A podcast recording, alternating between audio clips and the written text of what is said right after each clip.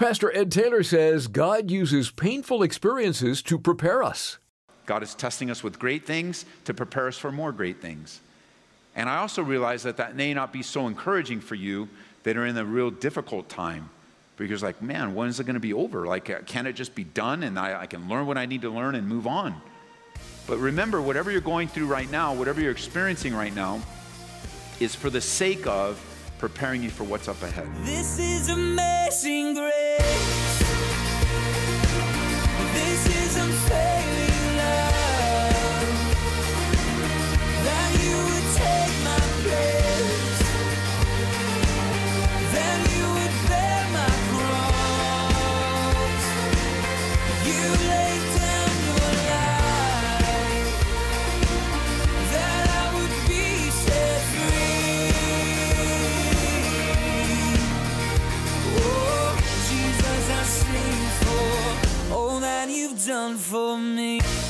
We're glad we can share the next half hour with you and welcome to Abounding Grace, the radio outreach of Calvary Church in Aurora. Pastor Ed Taylor is in Hebrews chapter 11, often referred to as the Hall of Faith. And all this week, we've been surveying Abraham's life. You might say we've reached the pinnacle today. By faith, Abraham offered up his son as a sacrifice. Talk about a huge test or impossibility. Pastor Ed will relate this to the impossibilities we all face, and like Abraham, we're to approach them by faith. Take your Bibles, open them to Hebrews chapter 11. We're going to pick up last time uh, in verse 17 where we left off. And this is the highlight of Abraham's life. I mean, this is the pinnacle of Abraham's life. And I've titled our Bible study, By Faith, Abraham Did the Impossible.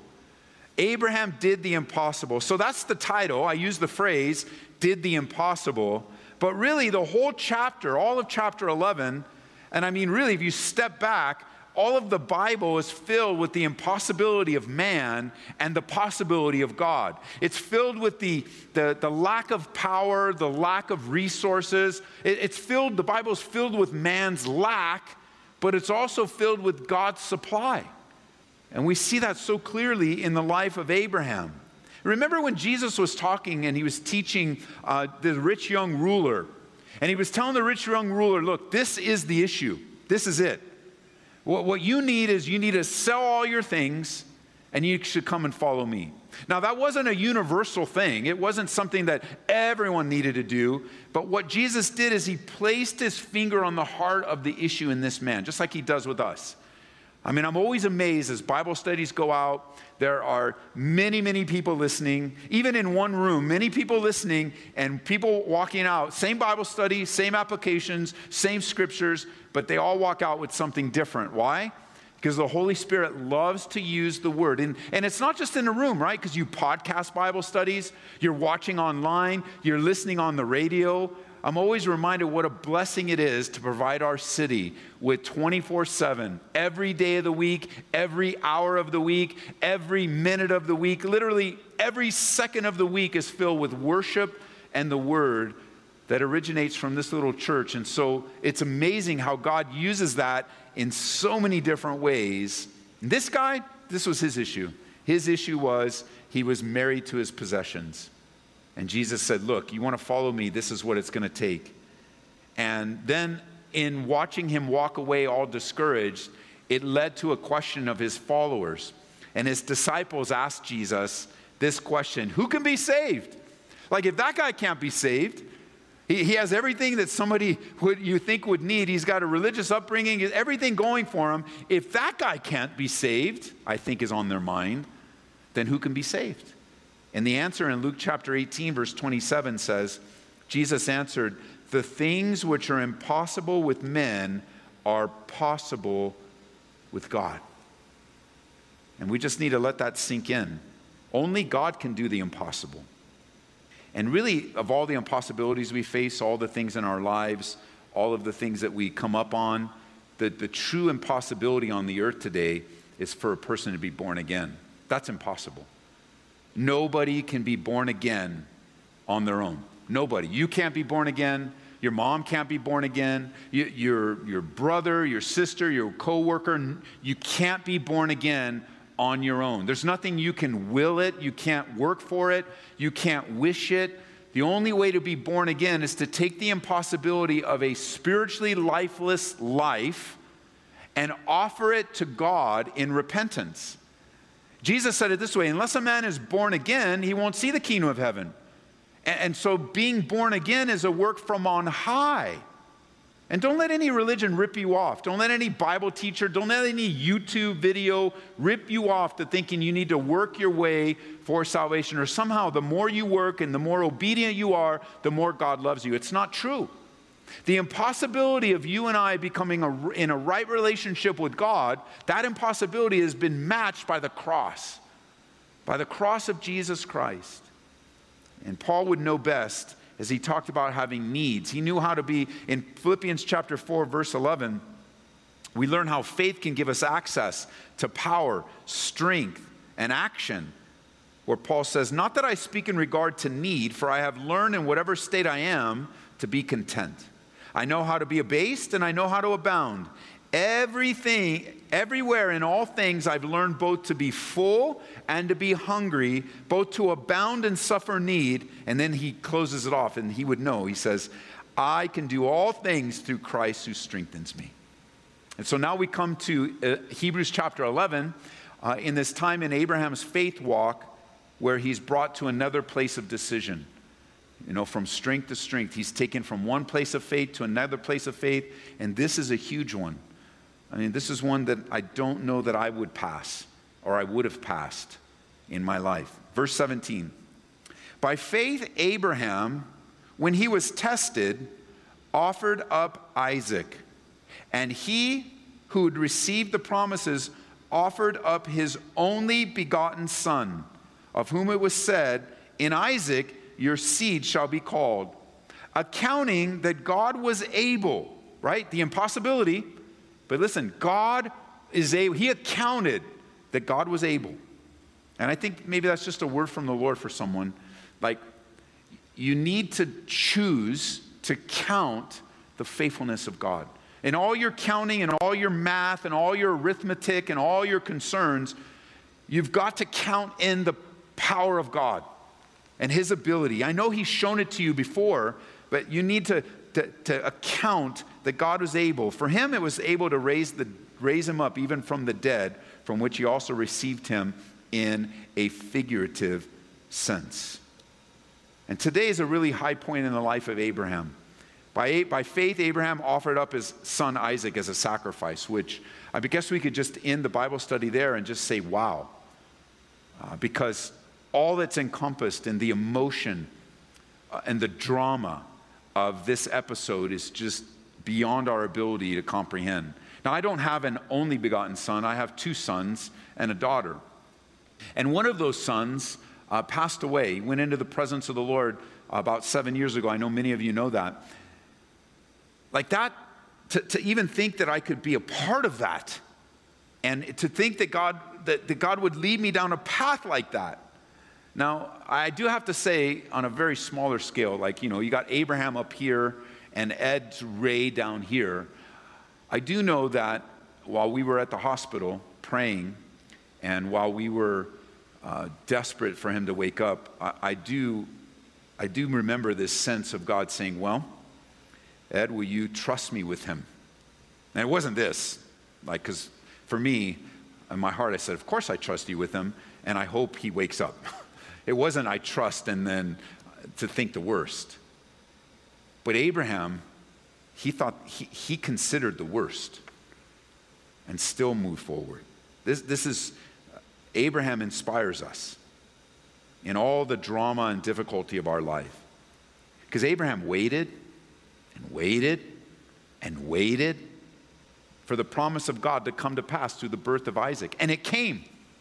And his 90 year old wife had a baby, and they named him Laughter. And yet, now, many years later, as we come to this episode in Hebrews chapter 11, well, from Hebrews 11, let's go back to Genesis chapter 22. Let's reveal the, the whole story in Genesis chapter 22 because some time has passed in from the birth of Isaac to this episode in chapter 22. And let me just say what he learned, before we move into the text, what he learned with the deadness of Sarah's womb and the deadness of his own life. What he learned there, what he understood there, was that God can bring life from death. That was a lesson. You're involved in things right now and you don't quite understand what the lesson could be. And you don't quite understand how God is going to use this and what He's going to do and how He's going to use it in your life. And, and you're not quite sure what, why God would allow this and, and, and what lessons are to be learned. But through this, it was more than a miraculous birth. Abraham was in school, and you and I are in school. If we'll take the approach of allowing God to teach us a few things about our lives through every circumstance, right? That, doesn't the Bible say that God's working all things together for the good for those that love Him? Those are so all things are going to be a lesson for us. Abraham, he knew the promises of God. Abraham experienced faith. Abraham, all that, but he also learned this. Don't miss this. His wife, unable to conceive. His wife, unable to, uh, the, the deadness of his body, the deadness of his wife's womb, taught him something that God can bring life from death. And that's in his heart. That's how much he trusts God. That God can bring life from death. And we know that to be true when you fast forward into the life of Jesus Christ, that Jesus lived, died, and what? Rose again. God can bring life from death. Notice now, in Genesis 22, it says, Now it came to pass, this is verse 1, came to pass after these things that God tested Abraham. Isn't that what Hebrews said? Hebrews said that he was tested. So here he is. He's tested by God and said to him, Abraham. And he said, Here I am. And he said, Take now your son, your only son Isaac, whom you love, and go to the land of Moriah and offer him there as a burnt offering on one of the mountains which I shall tell you.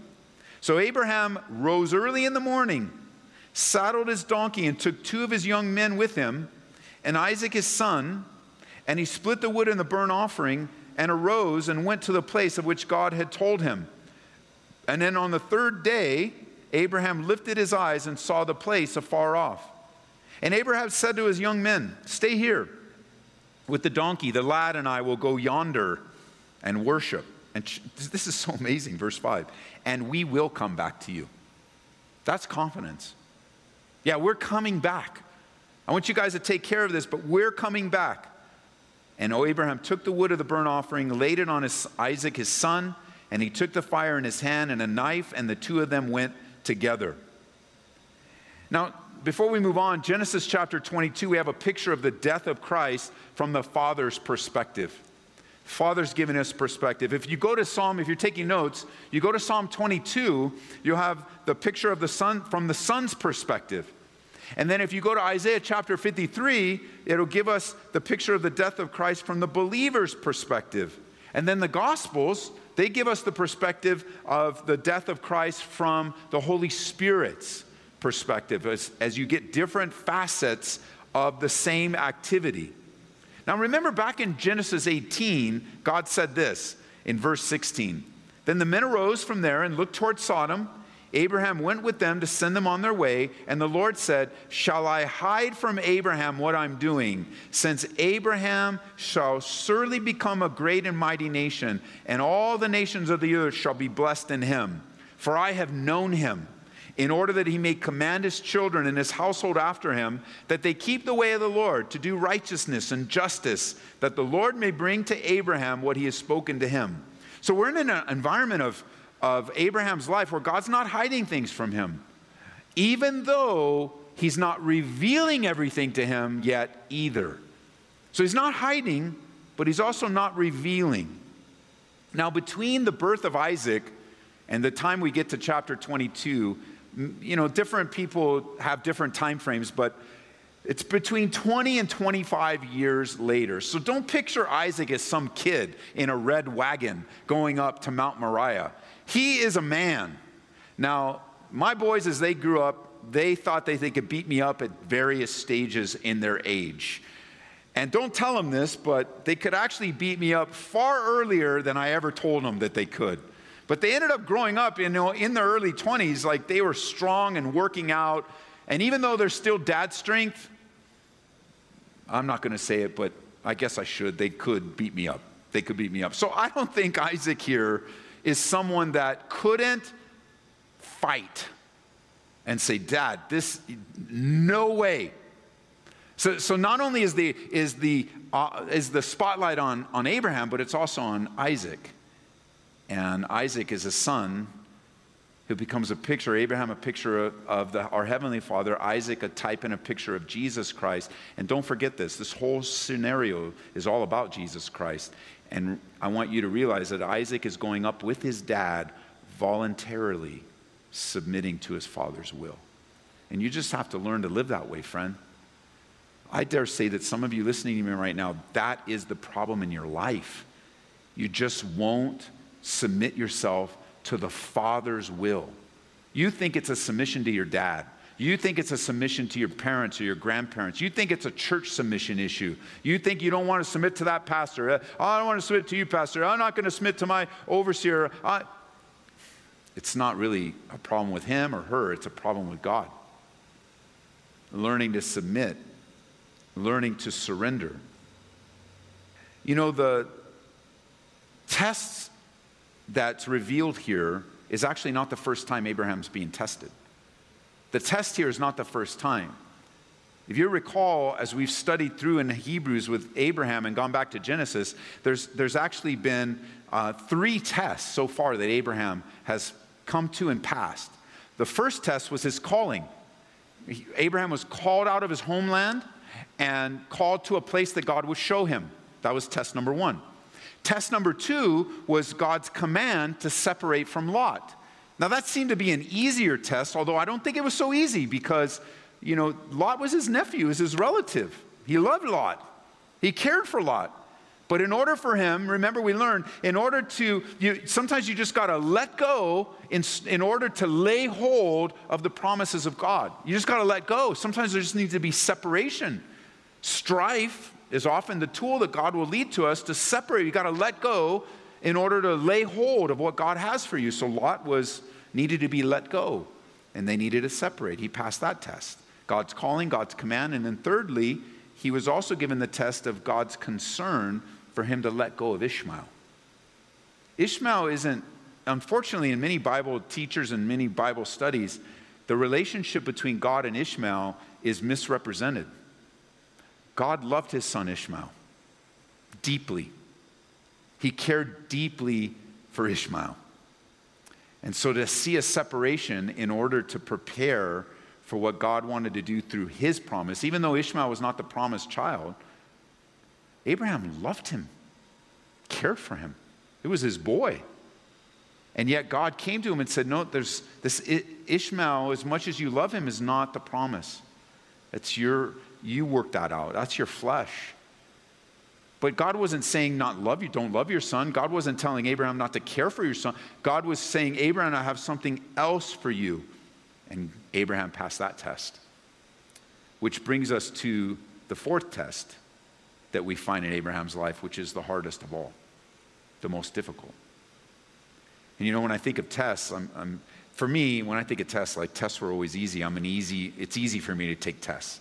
I'm that kind of guy that could study the night before. I could study an hour before the test and, and pretty much ace it uh, before I take it. I know not many people have that, but that's, that's, how I, that's how I was. I was able, that's what's got me in a lot of trouble. I didn't need to study. I could study real quick and then take the test and go mess around and get in trouble. Um, but in my relationship with God, He doesn't allow me to do that. I, there's no shortcuts with God. I've had to learn to study for the test. You go, how do you mean? What do you mean study? How do you study for tests you don't even know are coming? Well, the study for tests that you don't know that are coming is to, first of all, learn from the tests you've already taken. And secondly, the real test is actually not in the episodes, it's in faith and learning how to trust God in this current situation. Because whatever God is doing in your life right now, whatever God has in your life right now, is preparing you for what's up ahead. I know for some of you, it's a very exciting thing. It's very exciting to think that what you're going through right now is good, it's awesome, it's wonderful, it's great, it's going to lead to something even greater. And I agree. I love that. God is testing us with great things to prepare us for more great things. And I also realize that that may not be so encouraging for you that are in a real difficult time. Because, like, man, when is it going to be over? Like, uh, can it just be done and I, I can learn what I need to learn and move on? But remember, whatever you're going through right now, whatever you're experiencing right now, is for the sake of preparing you for what's up ahead. And so, Abraham, all these tests was preparing him for this moment. I bet he didn't feel prepared. I'm sure if his emotions were revealed, kind of like Sarah before, right? Uh, here's the promise, but, but, ah, that's great. This is not, never going to happen. And yet her faith carried her through. Well, it's the same here with Abraham. And God uses pain and suffering and anguish as Abraham has experienced that before. Don't think to, to leave your homeland wasn't painful. Don't think to uh, separate from Lot and your family and all your nieces, nephews wasn't painful. Don't think that letting go of Ishmael, thinking that what we did have a kid, this here's your promise, here he is. You're like, no, that's not my promise. There's still more for you. Wasn't painful. And it is in the school of pain that God will often strengthen us, pointing us to the Father, pointing us to the strength of the Son. And God indeed does use pain to strengthen our faith in Him. You've been listening to Abounding Grace and part of a study in Hebrews. Abounding Grace is easy to hear again online at aboundinggraceradio.com or through our church app. Just search for Ed Taylor in the App Store or Google Play. Pastor Ed, we have just a few days remaining to offer our listeners the excellent book by Edward Welch called Depression. I'd like to read a line from the book and ask you to comment on it. He says, The fact that all your thoughts turn back on yourself is oppressive. The self cannot carry the load. The way we were intended to function was to be able to look outward toward God and other people. Well, let me just say, Larry, I know this was an unorthodox type of choice or an, a, one that's unusual uh, choice of the pick of the month. But I have found in the studies that I've read in the ministry that we've been going through that sadness, sorrow, discouragement, and even depression is on the rise like never before. And I absolutely want you to get this book. Uh, you can get it on our website, calvaryco.store, or wherever you wherever you get books, get it. Whether you support the ministry or not, get this book because depression is real. Christian depression is real. I, I wrote an article on this very thing recently on my website, edtaylor.org, edtaylor.org. And uh, I'd encourage you, I've written quite a few things because discouragement and even depression uh, has visited me many, many times after the passing of my son. And you know, it's it, it's just one of those words that Christians don't like to use, um, but it's unfortunate. We're not going to use it though the way the world does. Uh, we're going to use it the way the Lord does. You know, why are you so disquieted within me, soul? Is what the psalmist said. But to that line you that line you shared, the fact that our thoughts turn back on ourselves, it's very difficult to hear this uh, when you're in the midst of depression, but it is good to hear it. You need to hear it from somebody. That's why reading a book is really helpful because we don't know Edward Welch. Uh, personally, we, we, we if we got mad at him, it's okay because he wrote the book for us. But you, when you're told something really difficult in the midst of sorrow, you you might get upset about it. But here's the thing: depression can start this this circle where it's all about you, and when it's all about you, you're very close to self-centered, self you know, pity parties and things that are confusing with the real pain that you're feeling. Uh, but you, like the author says, you know, like Mr. Welch says, the self can't carry the load ever. We need to get outside of ourselves, get our eyes back on the Lord, and walk by faith in Him. God intended us to function in drawing our resources from Him, loving the Lord God with all our heart, soul, and mind, abiding in Him, and then looking outward to love and serve others. It's a great book. I mean, that one little line, couple ver- couple sentences, so powerful. But the whole thing is super powerful. Please get it, whether you support the ministry or not. Please, please, please get it. Get it for yourself. Uh, get it for someone you know or wrestling. It, it is a thoroughly biblical approach. Thoroughly biblical and very helpful. To get a copy of our pick of the month on depression, just call us at 877 30 GRACE. It's available right now for a gift of $25 or more.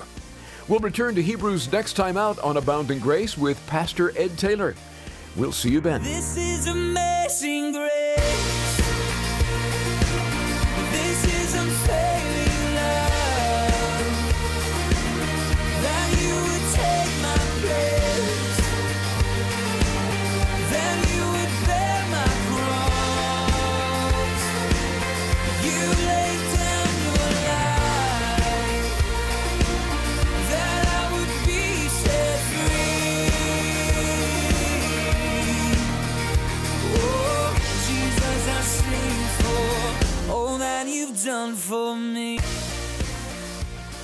Abounding Grace is brought to you by Calvary Church, Colorado, here in Aurora.